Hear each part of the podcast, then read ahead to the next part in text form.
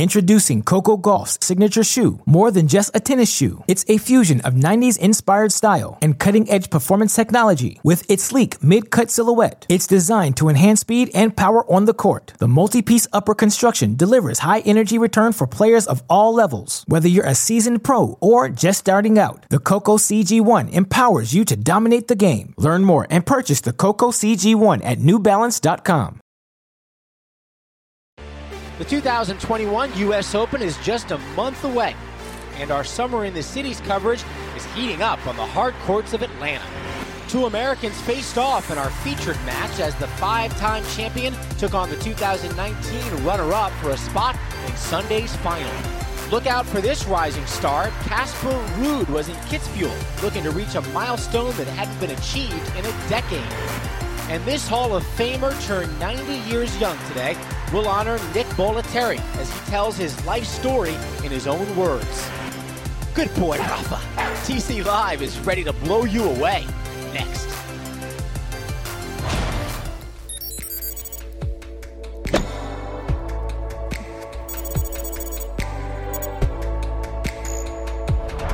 And welcome to Tennis Channel Live, presented by Fidelity. It's been a hot week of tennis and weather in Atlanta, but the field is down to two. It's an All American final. Brandon Nakashima and John Isner set to do battle on Sunday for the title. Meanwhile, no medals for Novak as Djokovic falls in the bronze medal match in Tokyo. And Nick Bollettieri turns 90 today. We'll have a special tribute to this coaching legend.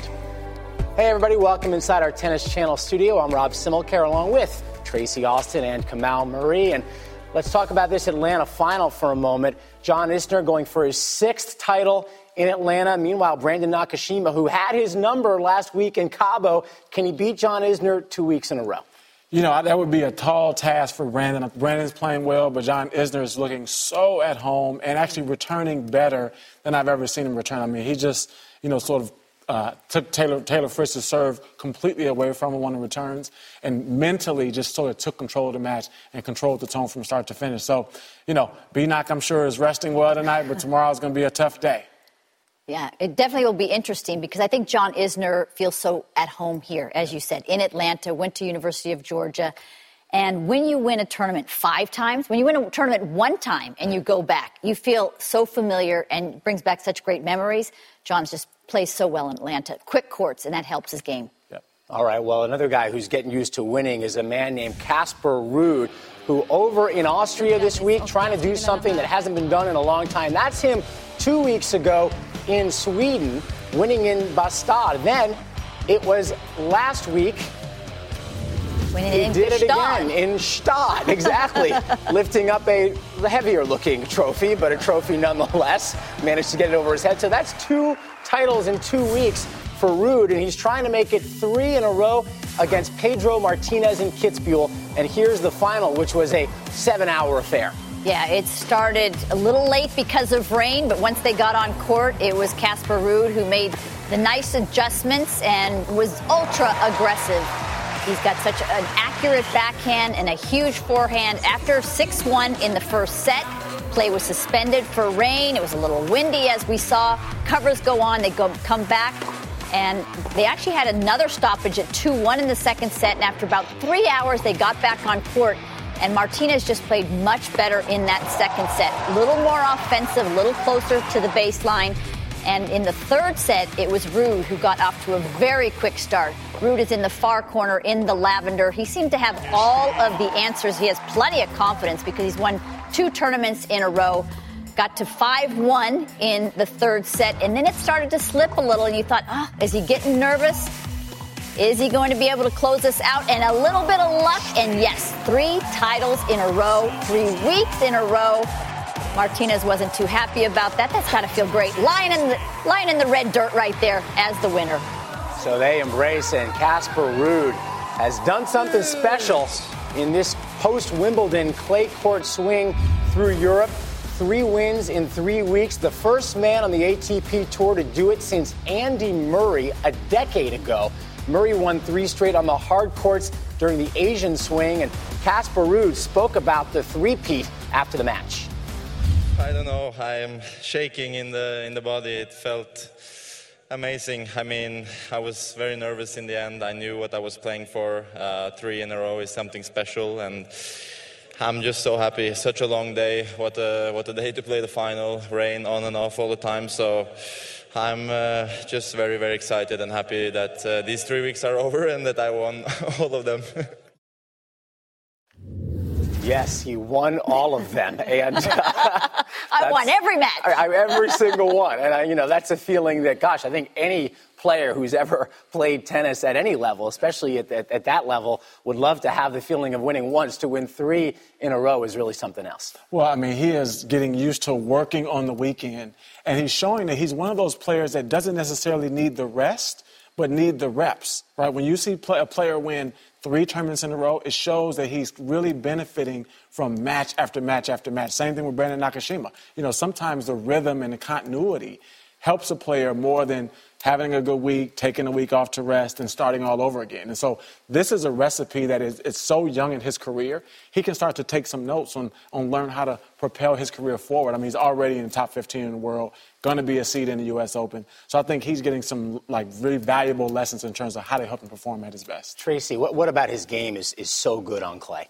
He's so physical. It's very tough to get through the defenses because he is lightning quick. He's so strong, so it doesn't matter where he is on the court. He can come up with an offensive shot as well. He's got the backhand slice to keep the point alive.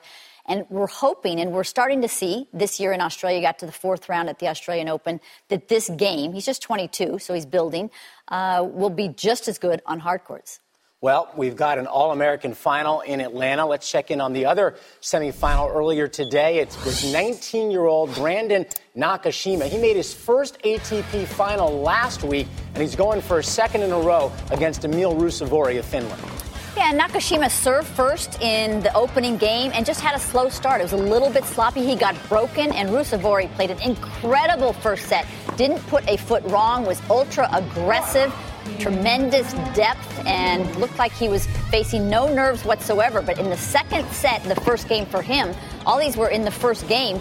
Ruusuvuori served three double faults to basically break himself, and Nakashima was winning all of his first serve points, won 100% of his first serve points. So he really lifted his game. He started dictating more, always with the backhand, but also with the forehand. Third set, first game as well. It's always the first game of the set.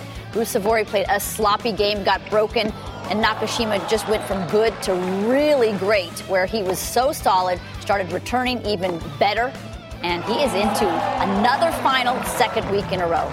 And an impressively calm 19 year old Brandon Nakashima spoke after the match. Yeah, I mean, he, he came out playing really well, and, uh, you know, I kind of got off to a slow start and everything. But uh, I just told myself to uh, just stick to, uh, to my tactics out there, and, and obviously I served a lot better in the second and third set, and, and that, uh, that helped my ground game a lot. So uh, definitely happy to get through this. Brandon Nakashima's serve went from good to really good. 14 aces, a clean, just one double fault. Look at that 85% of his serve, first serve points won. And the break points, he was clutch, three for three. And you just see this young man, 19 years old, his game is really starting to come together. All court game, slice backhand, feeling comfortable at the net. Very exciting future. Meanwhile, the match we just saw, Taylor Fritz, John Isner, and I think they're going to have to think about naming this court after John Isner as he goes for his sixth title in Atlanta.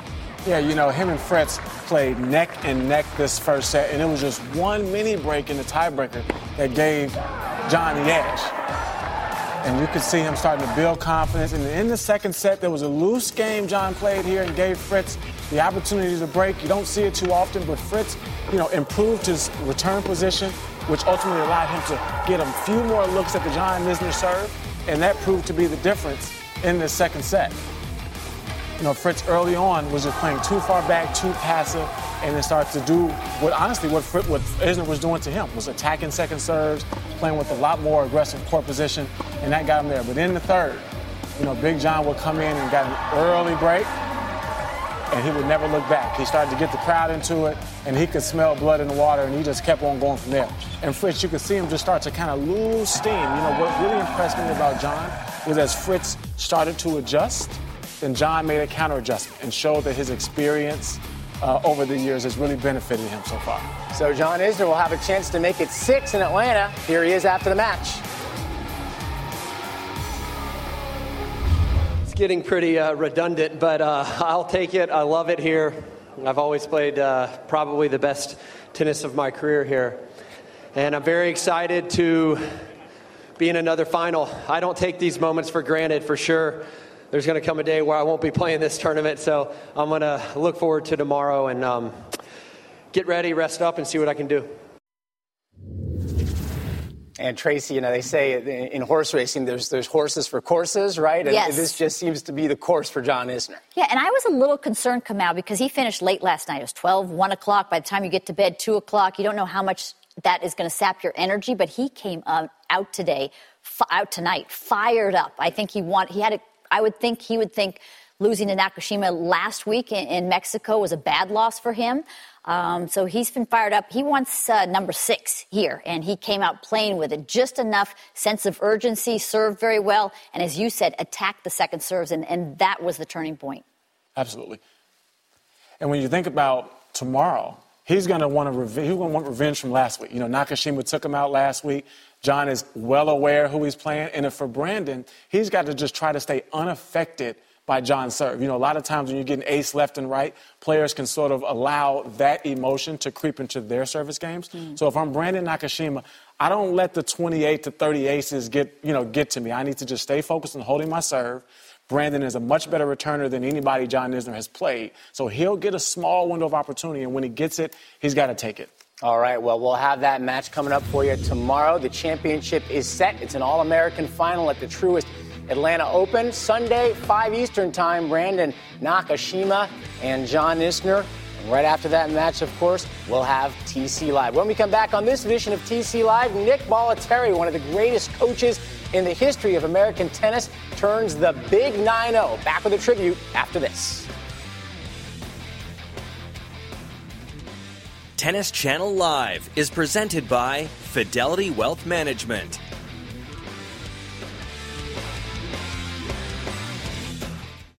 Introducing Coco Gauff's signature shoe, more than just a tennis shoe. It's a fusion of 90s inspired style and cutting edge performance technology with its sleek mid cut silhouette. It's designed to enhance speed and power on the court. The multi piece upper construction delivers high energy return for players of all levels. Whether you're a seasoned pro or just starting out, the Coco CG1 empowers you to dominate the game. Learn more and purchase the Coco CG1 at newbalance.com.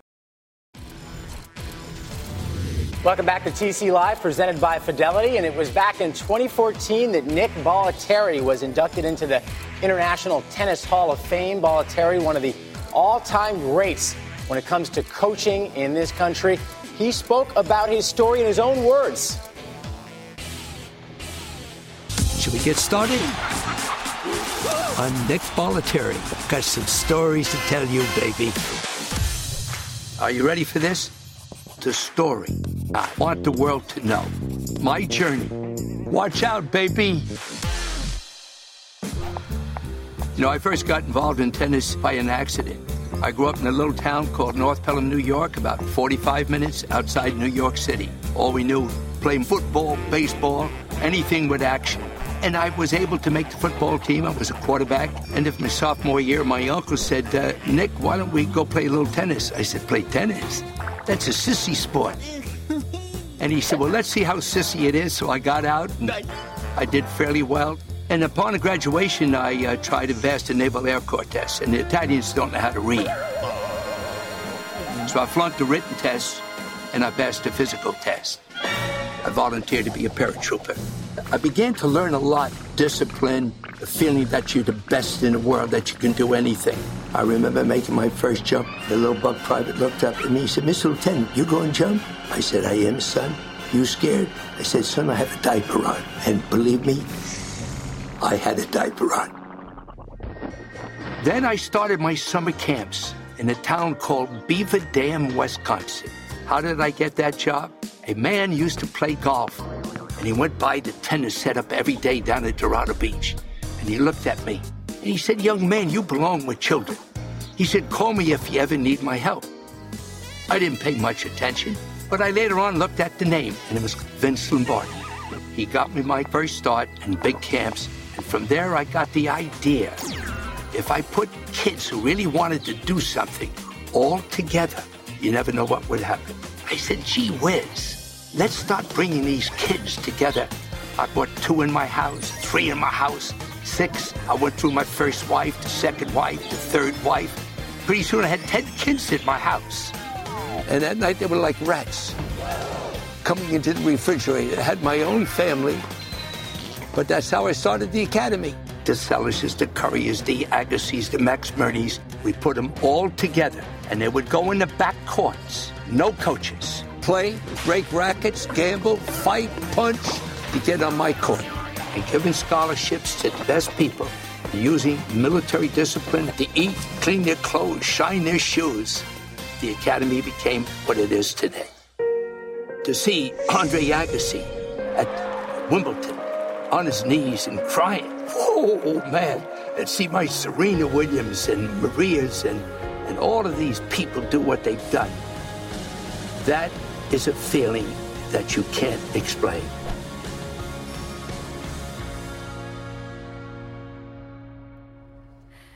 Wow, how great was that? And you know, Tracy, you, you can't talk about American tennis over the last 40 years without talking about Nick Bollettieri, maybe maybe more. What a personality. I actually learned from that. That was really quite That's interesting. funny. And his my first wife, my second wife, my third wife. But uh, you know, he was the pioneer for the tennis academy and the boarding school and bringing the kids together that wanted to learn and wanted to be the best or the best that they could be with all of the coaches. Uh, and it was obviously Agassi and it was Sampras and it was Courier. But the first person that he got that he really took to the top was Jimmy Arias. This is a classic photo. First, the shorts, the no shirts, the constant tan from Nick Bollettieri on the right. Good 12 pack there, Arias. Good job. Happy birthday. 90th birthday. That's beautiful. Jimmy Arias, where's your shirt, brother? Put the shirt on. When you got that, you don't put your shirt on. Are you crazy? You take it off. Now, my favorite Nick Bollettieri story is when I was trying to build my academy in Chicago. He flew in. We called him. We said, "Hey, Nick, we want you to come in and help us build belief that this can happen in Chicago." Mm. So we called him. Said, Do "You want a first class ticket?" He says, "No, I can ride coach." So he f- took a Southwest flight, landed at 7:30 a.m. We took him to a bunch of schools, did a bunch of clinics with kids, took him to the mayor's office, took him to the president of the University of Chicago's office to try to raise money and build belief. And 10:30 at night, we were in Mastro's, and he was still telling stories, still going.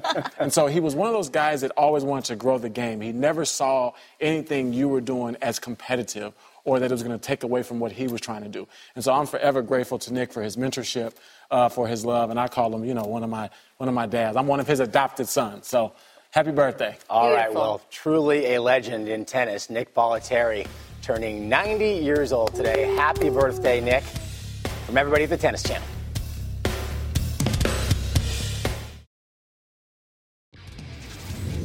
Welcome back to TC Live, presented by Fidelity. Two big results in tennis in the Olympics today. Belinda Bencic of Switzerland takes home the gold medal.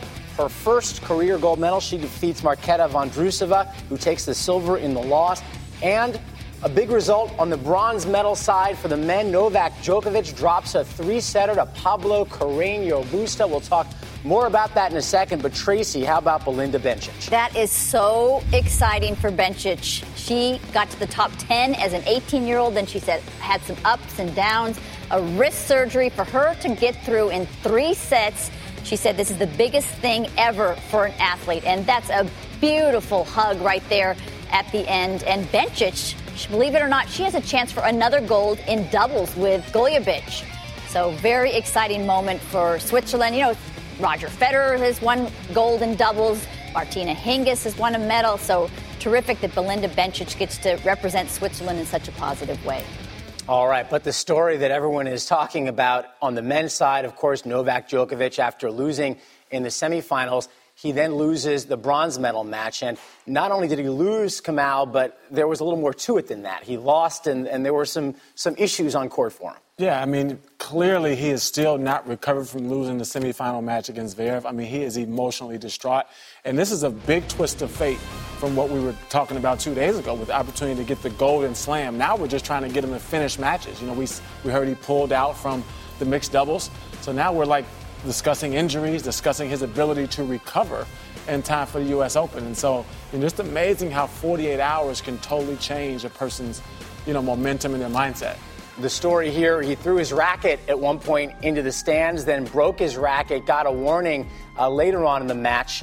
But he spoke after the match, Tracy. Not only was he frustrated, you see there him breaking his racket on the net post, not only was he frustrated, but also brought into question his readiness for New York, saying this took a lot out of him. Well, and yeah, the question too was afterwards should he have played mixed because apparently his shoulder is uh, injured right now and he had to default the bronze medal match to Peers and Ash Barty, the Australian. So they get the, they get the bronze. Obviously, Stojanovic, his, partner, is, is upset that they didn't even get to play. But I think again that he played the mixed doubles because he wanted to bring medals back to Serbia. Um, as it turns out, this is kind of the one hole in Djokovic's resume: is he doesn't have a gold. He has one bronze. I think it was way back at, at the Beijing Olympics. He's been to the semifinals three times, and you would have thought, okay, one of those he would have gotten the gold or the silver he, as you said, you, you put it well. He was clearly still distraught from yesterday because he actually, it didn't bounce it into the stands. He took his racket, look this up on YouTube, this is worth it, and he yanked it up into the stands, at least 10 rows up. It was a, a little bit crazy. Would have been a great souvenir if there were fans there. Good um, thing they weren't right. there. but you know, for Djokovic, I mean, this could also be a case of too much tennis. I mean, he, he spoke about three different injuries, including the right shoulder. So, mm-hmm. you know, this lot, lot taken out of him with all the selfies, all the emotion, and now all the tennis, the doubles, the mix, right? And so in the heat, in the heat, and so it could be too much tennis for Novak. And so you see here the history that's waiting for Novak Djokovic at the U.S. Open about a month from now. And Kamau, how do you, if you're if you're his coach, if you're working with him, how do you get him to reset? after what was obviously a you know momentous and very disappointing Olympics to get his head right for the U.S. Open?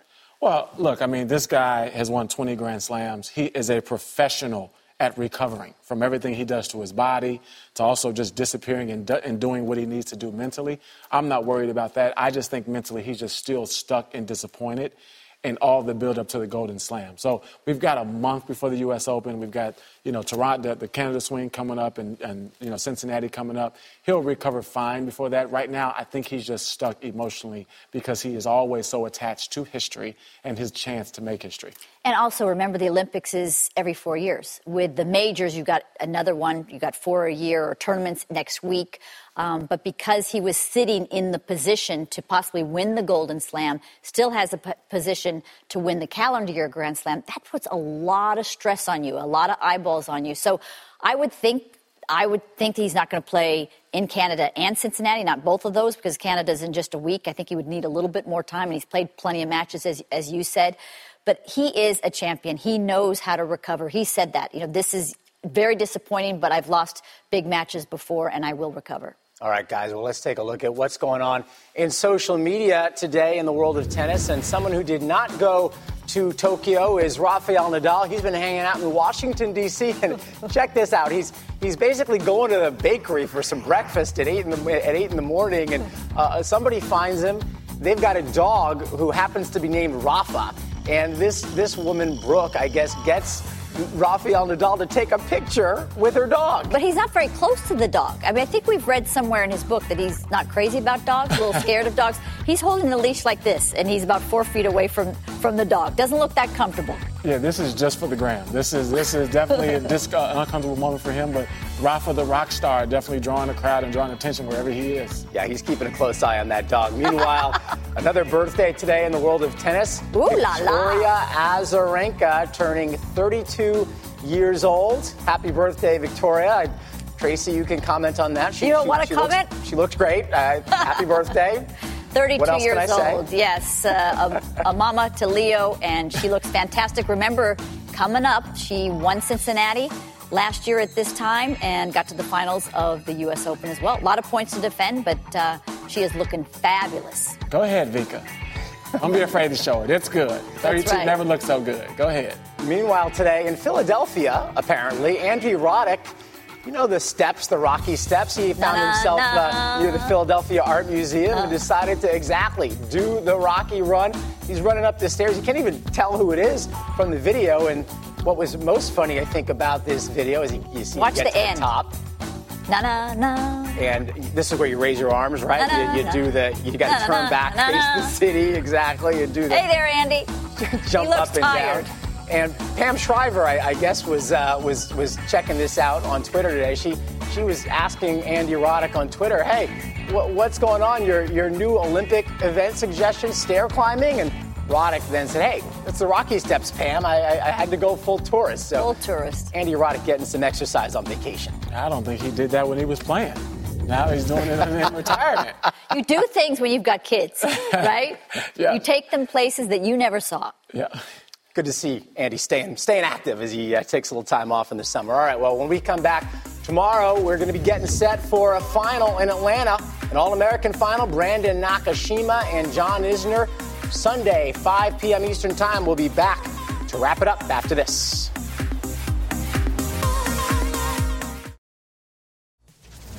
Welcome back to TC Live, presented by Fidelity.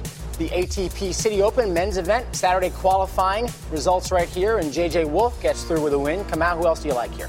You know, I like uh, JJ Wolf and Bjorn Fratangelo just showing how hard it is to go from one tournament to the next. Played well in Atlanta, got through qualies, and had to, you know, have a tough first round in qualies. Meanwhile, the women will be in San Jose this week. Robin Montgomery through, Christiane lost, and uh, Ellen Perez from Australia got through in a, a three-setter. Back to Kitzbühel we go for the hot shot of the day, the final between Pedro Martinez and Casper Ruud. Look how far behind the baseline these guys are playing, such depth. They're trying to work the point. Pedro in the near court in defensive position and goes to offense in one shot. There should be flames behind that backhand. Looks like Pretty a backhand. Kamau Murray backhand right there. Oh, yeah, in my dreams. Pedro Martinez battled all day. All right, well, when we get set now for this final in Atlanta, All American final, Nakashima and Isner. Kamau, I ask you first, who you like? Woo, that's a That's tough one. tough. Oh, you're putting him on You the know what? I know he's your boy, Brandon. I'm, I'm going for B Knock. You know, he's shown that he's no longer Brandon. He was Brandon when he was a boy. Now he's a man. Two finals, two weeks in a row. We got to call him B Knock from here on out. I'm going with B Knock. Okay, because he chose B Knock, I'm going with Isner. Got to give the 36 year old a little love. Courts are quick. John has great memories here. I'm going with Isner, even though he lost last week to him. Not to mention the fact that he announced on court this week they're having their third child. So That's uh, right. John Isner having himself a great trip to Atlanta again, and he'll go for championship number six tomorrow, 5 o'clock Eastern Time on Tennis Channel. We will see you then. For Tracy and Kamau, I'm Rob. Have a great night.